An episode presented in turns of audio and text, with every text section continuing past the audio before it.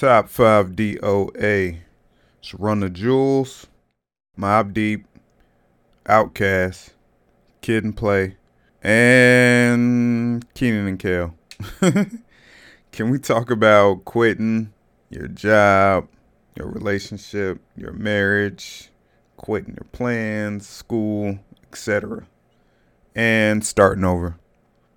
Let's get into it.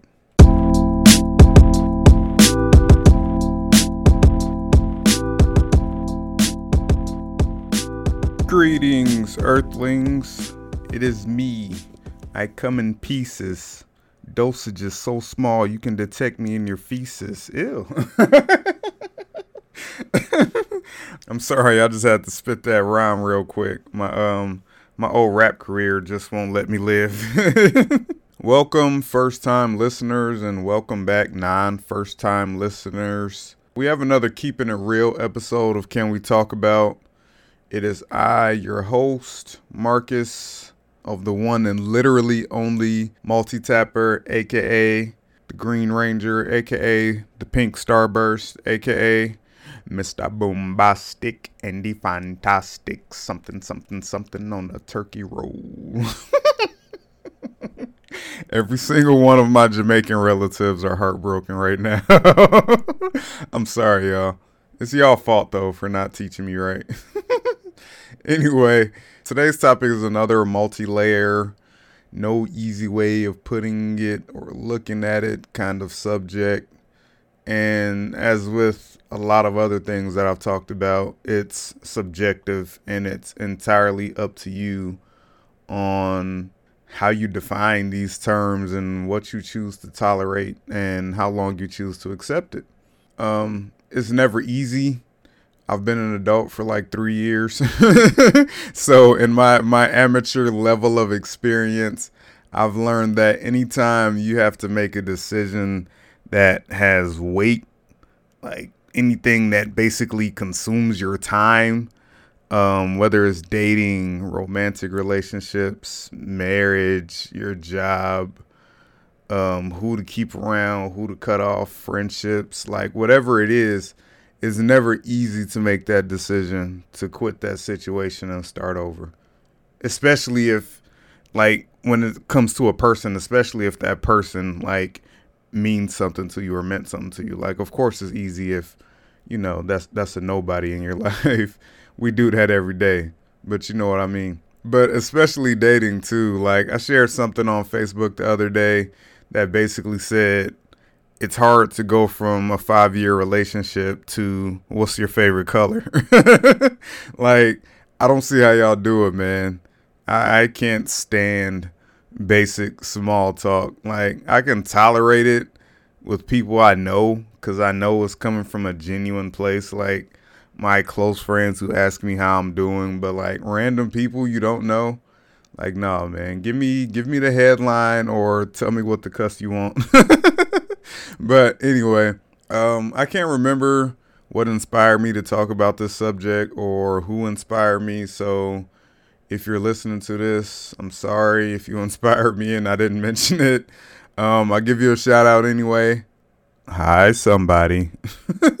That's my good deed for the day. Um, I know I know more than a few people who are dedicated to a few unsavory scenarios that they refuse to end for reasons I don't understand. And I don't have to. Like, I'm not those people. If that's what they're willing to tolerate, and you're going to hear me use that word a lot in this episode, but if that's what they're willing to tolerate to get to what or wherever they're trying to get to or go, then that's on them. But it, it's it's hard to watch when you care about somebody. So it's hard to watch your friend continue to waste their time and energy and natural resources in a romantic relationship on an individual who can't even meet the minimum satisfactory requirements to fulfill their current position. Like, just quit, fam. but that goes for both of y'all. Like, you know, that goes for that person, whoever it is that's not meeting those minimum requirements and they know they aren't just just give up the position. And that goes for whoever's uh, enabling them to do it. And if you're my friend and you're listening to this and you you are actually in one of these um unsavory situations why do i keep saying unsavory? It makes me feel like i'm cooking. But if you're my friend and you're in one of these unsatisfactory situations whether it's your relationship or your job especially if it's your relationship and that individual isn't meeting their requirements or fulfilling your needs in any way, then quit. Quit that individual. but anyway, I'm not here to judge. I just want to encourage those who are considering quitting or starting over and afraid of taking that first step. And those who have taken that first step but are considering walking backward. And of course, to share my personal experiences and tell a little bit of my story and if it inspires you to dump that no good, low down, dirty dog, or quit that low paying, miserable customer service job, or challenge yourself by starting today and not Monday, then, you know, I'm glad to help, but I expect my 10% of your check to be in my Cash App by the end of the session. I want your grits money. That's Dr. Umar or whatever his name is. I call him Umizi. but anyway, as I've mentioned in other episodes, um, last year, after 12 years in an industry I later despised, I finally had enough and I quit. I don't know how this action was received by my peers, mostly because I don't care. but I know how it can look like that's a lot of experience to walk away from, especially to go into an industry that may not even last or won't really be beneficial for a long time, like for society as a whole. Um, it wasn't an easy decision. Like I said, anytime it has weight, you're gonna feel it. But when you've had enough, you've had enough. Just like I explained in the prioritizing you episode about the bully situation. Like it's no different here so I assume people who refuse to walk away from bad situations just haven't had enough yet. But that's not fair. That's not fair though. That's not fair to those people and people who want to walk away but can't out of fear. And that's understandable. Like if a woman sacrifices herself and her career to be a dedicated wife and mother to what she later finds out an abusive man, like, she may not be able to leave that element for several reasons. Like, the husband is a good provider, she has nowhere to go. The husband has good benefits, so the kids are able to get all their medical needs met. Um, she sacrificed her career, so you know, there's nothing for her to fall back on as far as like bringing in income. There's a lot of reasons, absolutely. You can't quit your job right now because you haven't found something else you can't quit because you know or you think you know you won't be able to make what you're making right now anywhere else. You won't quit because you're close to getting a promotion and if you leave, you know you'll have to start from the bottom again. Like all of that's understandable, but what does that mean? What does it mean to stay though? Like what does it mean for you? Like for that marriage, it means you have to subject yourself to more abuse to a point where you're so internally broken that you start to blame yourself. Like, maybe you deserve this. It probably means you're going to suffer from depression and a whole array of anxieties. It probably means you're going to forget who you once were and you're going to spend a lot of time crying. Like, what does it mean to stay in that job? What does it mean for you to stay in that job. It means you're going to instantly feel annoyed when your alarm goes off. I mean, everybody feels that, but like when you go when you have to go to a job that you hate, it it's worse. It means you're going to dread going to work. It means you're also going to suffer from depression, just like that marriage, like and a whole host of anxieties. And you're going to be subjected to more corporate abuse and you're going to spend time crying in your car.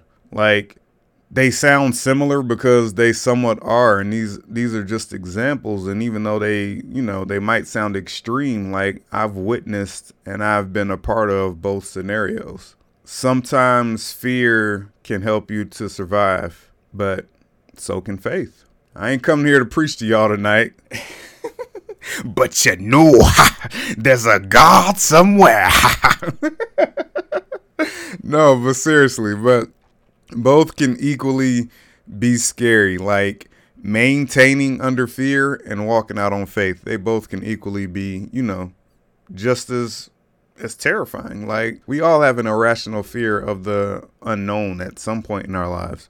Like I don't care how devout you are in your selected religion or how confident you are in your own abilities to turn things around. Like hypothetical thoughts have real estate in each of our minds. Some of us more than others. And depending on the person, it fuels each of us differently. Some of us become more paranoid, overly cautious, and afraid to walk outside, walk out the front door. Some become more determined and driven to not see that hypothetical result like ever come to fruition. Some people just give into it. Like they feel like it's whatever. Like whatever they do is going to happen anyway, you know. So they don't try to change it or they don't try to go against it. But you're still in control. Like it's still up to you. Like we do have free will regardless of whether you want to believe it or not. It's only up to you though to assess your own situation also. Like nobody else. Therapy can't help you. I mean, it can help you and your therapist if they if you have a good therapist that asks the right questions and presents the right solutions or makes you question yourself in the right kind of way like it'll help but at the same time it's still on you your therapist can't make a decision for you. Your therapist can't say, well, you know, based on this session, I, I'm requiring you to break up with that, break, you know, leave that relationship you're in because if you can't, then I can no longer see you or whatever. But like your friends, your family, like only you can consult with yourself and ask yourself, is this what I want? I think people amaze themselves every day by what they're able to accomplish when they set out to do something and they actually achieve it. And I think it's important to experience those wins, whether big or small. Like you need to see those tally marks. Otherwise, it will be a self fulfilling prophecy and you'll be stuck on a level of maintaining that so many people are stuck on. And they're settling for two days off and a couple days of paid vacation and a free coffee mug or they're settling for just having someone around even if that person doesn't care about them. Or they're settling because they want to tell their friends that they're married and they want to flex on social media but when social media isn't looking like you actually aren't happy in that marriage at all. I'm currently in a good position as far as what i'm willing to tolerate from any job person or relationship. I know i'll mention again, that word tolerate. I know I, I said I was going to say that a lot. So I mentioned that earlier, but it all comes down to it all comes down to prioritizing you. It all comes down to what you're willing to tolerate on a daily basis. Like what you're willing to tolerate will dictate how you make decisions in your life. So quitting and or starting over is based on individuals and individuals' tolerance if you can tolerate being in a relationship that you know you're not happy with, the person or persons you're dedicated to aren't equally dedicated to you, but they pay you enough attention and they occasionally buy you stuff. Like that's enough for you and it's within what you're able to tolerate. So that's then that's you. Nobody else has to understand that or tolerate it themselves or judge you for it. But usually, people do judge you for it. And like while they're judging you for it, they're being subjected to their own level of um, indecency at a dead end job that stresses them out with a boss who abuses his or her powers and the coworkers who get rewarded but don't do half the work that you do and so on and so forth. So I really think you should quit your job. I said all of that to say that. No, I'm just playing, but if you want an outside opinion, I'm probably the worst person to talk to. because I'm always willing to quit, man. Like, I'm that friend that has a new job every year. There are a lot of us in this millennial generation because we're just not willing, we're just not with tolerating the BS we saw our parents go through and what we saw our peer and what we see our peers go through. Like, all of that for what exactly? Like, 40,000 a year and some decent benefits? Nah, G. like, I'm not doing that. I'm not doing that at the age that I'm at 12. I'm over that. But for me and people like me, it's hardly about instability. We're not getting fired from these jobs. We're quitting. So it's not, oh, you can't keep a job. Like, it's I don't want to. Because the truth is, I find no value in working for somebody else for 45 years just to spend my remaining three years alive sitting in the house. Like, I know that's an exaggeration, but you know what I mean. Like, I use jobs to create opportunities in my life. I use them to my advantage to pay rent and buy a car and buy groceries and collectibles and all of the fun stuff I like to buy. And then when they become too much for me to tolerate and the ends don't justify the means, or whatever that means, like, then I'm out, fam. Like, that's just what it is. I don't apply that same logic to friendships and romantic relationships, but at the same time, it's the same basic concept. Like, why would you stay with someone who you don't even find acceptable? Because they have moments every now and again. I mean, I don't know. I've never been in that situation. This is honestly why I'm single, because I'm not willing to be miserable and I've said this on Facebook a few times, a lot of people in romantic relationships or marriages just seem so miserable. And I know, I know it doesn't have to be that way. So I'm not operating out of fear. I'm not saying I stay single because I'm afraid I'm going to be miserable like everybody else. I'm operating out of faith. I'm saying I'm staying single because I want deserve and I believe there's better for me. And until I get that, I'm not settling down with anyone, with any company or anything. Like fear or faith, they're both, they both take a level of dedicated tolerance. There's a picture on the internet of two men digging, and like one man is close to all the diamonds and he's turning around. Like he's made a lot of progress in his digging, but he decided to turn around and the other one is still digging, but is a little further away. I'll say this there's a difference between quitting and quitting to start over. That diamond mine represents our goals financial stability, happiness, inner peace, like all the things we really value. That's that's what that is. That's what you're digging toward. What it doesn't represent is the bad relationship you're holding on to or the stressful job that you won't leave. And you hope that if you keep digging, you'll get to all those things you value through your troubled situation. If you dig for a long time and quit and put away your little shovel and pickaxe and go home, in my opinion, there's no happy ending in that for you. Like you've accepted that age old philosophy of it is what it is and this is what it's going to be. But if you dig and quit to start digging from somewhere else, and you're determined to keep digging, even if from a different spot or different angle, you dig until you reach those things you really value. That is the point. That is the point of quitting that job that's the point of leaving that marriage. That's that's the point of that artistic piece. Don't be discouraged to quit or start over. Like as long as you keep digging, you'll find your diamond. Then again, art is subjective. Thank y'all for listening. Like, love, share, sub, rub a dub dub. Peace.